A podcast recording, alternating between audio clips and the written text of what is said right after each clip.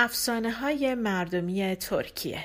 نوشته سومنات دار ترجمه محمد رضا شمس. کتاب های قاصدک. گوینده دینا کاویانی. آفریننده دانا. یه روز گرم تابستون بود.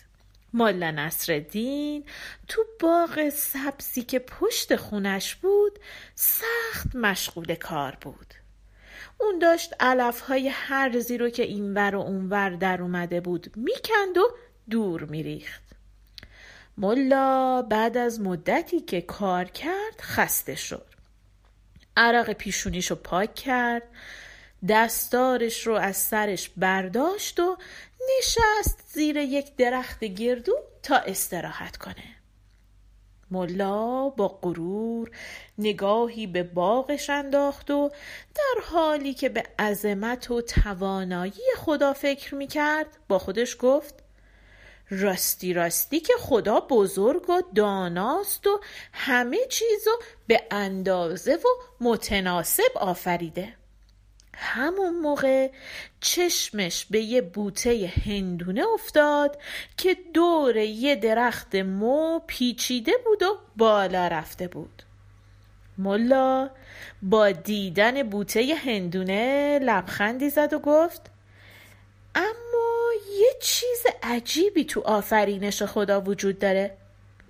چطوره که درخت گردو به این بلندی و تنومندی میوه هایی به این کوچیکی میده؟ اما هندونه های به این بزرگی از یه بوته باریک و نازک در میاد که تازه داره دور شاخه مو میپیچه. ملا همین جوری مشغول فکر بود و با خودش می‌گفت من چقدر دانا و اندیشمندم. آفرین به هوش خودم. همین جور که تو همین فکر را بود از خستگی خوابش برد. هنوز چند دقیقه نگذشته بود که یک گردویی از بالای درخت رو سرش افتاد و ملا رو از خواب پروند. گردو درست به کچلی وسط سر ملا خورده بود و سر ملا به اندازه همون گردو ورم کرده بود و بالا اومده بود. ملا همونطوری که با انگشتش سر خودش رو میمالید تا دردش کمتر بشه با خودش فکر کرد و گفت خدایا شکرت اگه به جای این گردوی کوچولو یه هندونه بزرگ رو سرم افتاده بود چی کار می‌کردم؟ بعدم گفت خدایا هزار بار شکرت جسارت کردم منو ببخش واقعا که عقل و دانایی تو حد و حساب نداره. اگر اونطوری که من فکر می‌کردم درخت گردو هم یه میوهی به بزرگی هندونه می‌داد خب من الان دیگه زنده نبودم. شکرت. خدایا هزار بار شکرت.